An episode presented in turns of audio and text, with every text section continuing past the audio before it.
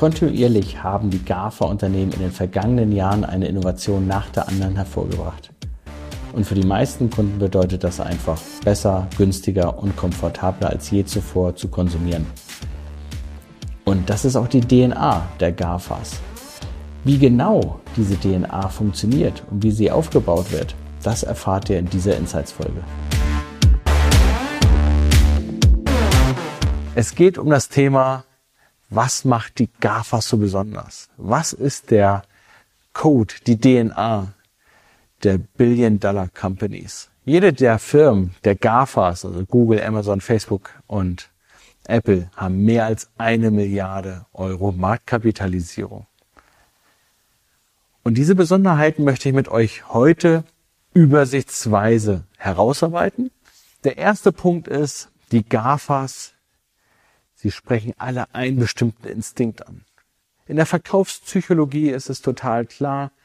Nehmen wir uns beispielsweise einen schwedischen Automobilhersteller, beispielsweise Volvo.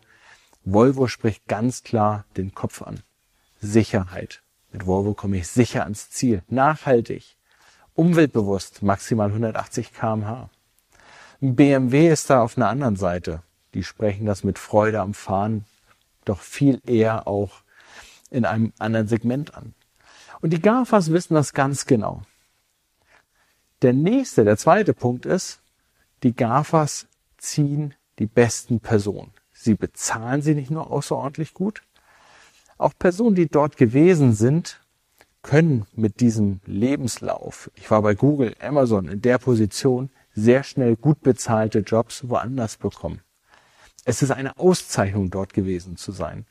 Wenn man überlegt, wie viele Bewerber auf eine Stelle bei Google als Software-Engineer kommen und wie viele Bewerber für ein Harvard-Studium auf einen Studienplatz kommen, ist es so, es ist schwieriger zu Google zu kommen als zu Harvard. Interessanter Punkt übrigens, finde ich. Der nächste Punkt ist, die Hyperscaler, die GAFAs, die wachsen nicht nur schnell, Sie haben auch noch eine hohe Marge. Und das in Kombination. Das klappt natürlich nicht immer und sofort.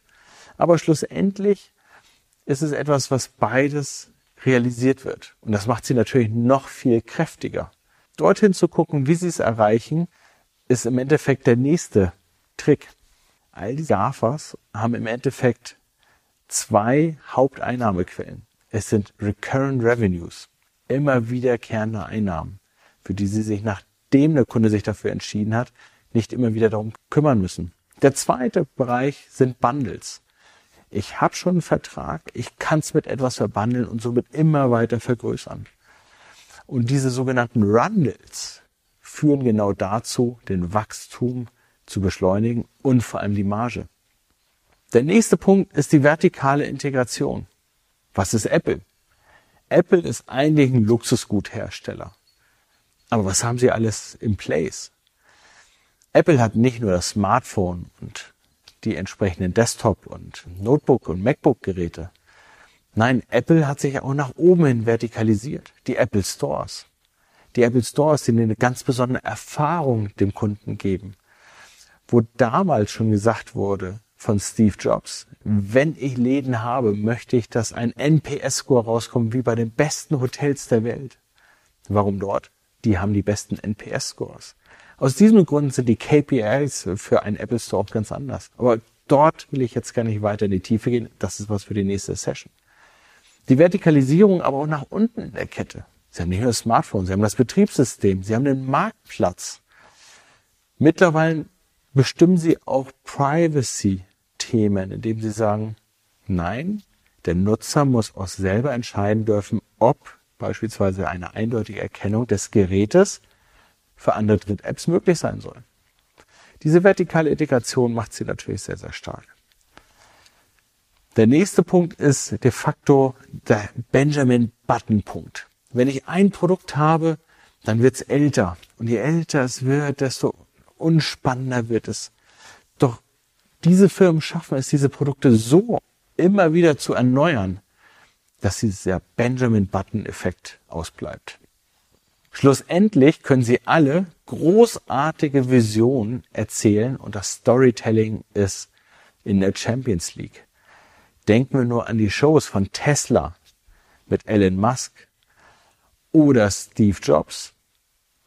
Aber auch Tim Cox macht das wunderbar auf der Bühne. Das sind wirkliche Geschichten, die erzählt werden, warum ich sowas haben möchte. Das machen nicht nur die GAFAs, auch bei Gucci die Handtasche aus dem besonderen Leder, was nur bei Gucci so hergestellt wird. Damit werden auch Geschichten gebaut, die gerne gekauft werden. Diese Geschichten führen dazu, dass die Marge auch wieder erhöht werden kann. Aber schlussendlich gibt es auch noch einen Punkt, Likability. Werden diese Marken gemocht? Und da sehen wir auch momentan einen Unterschied, dass halt Apple es schafft, weiterhin gemocht zu werden, obwohl sie eine sehr, sehr starke Positionierung haben. Amazon ist schon deutlich schwieriger, weil es auch für immer mehr Unternehmen ein Marktbegleiter und Konkurrent ist. Oder gar noch viel mehr. Wenn ich an Facebook denke und Mark Zuckerberg teilen das sicherlich viele, dass man nicht mehr ein uneingeschränkt gutes Gefühl hat. Aber alle Marken zusammen haben im Endeffekt den Kern, dass die Menschen dahinter irgendwo auch gemocht werden. Das ist die DNA, die all diese Firmen vereint. Danke dir für das Zuhören und ich wünsche dir noch einen schönen Tag oder Abend. Du kannst diesen Podcast über alle gängigen Kanäle abonnieren und erzähle deinen Kollegen und Freunden davon. Je größer die Community wird, desto mehr Inhalt und Diskussion können wir für dich transportieren und erstellen.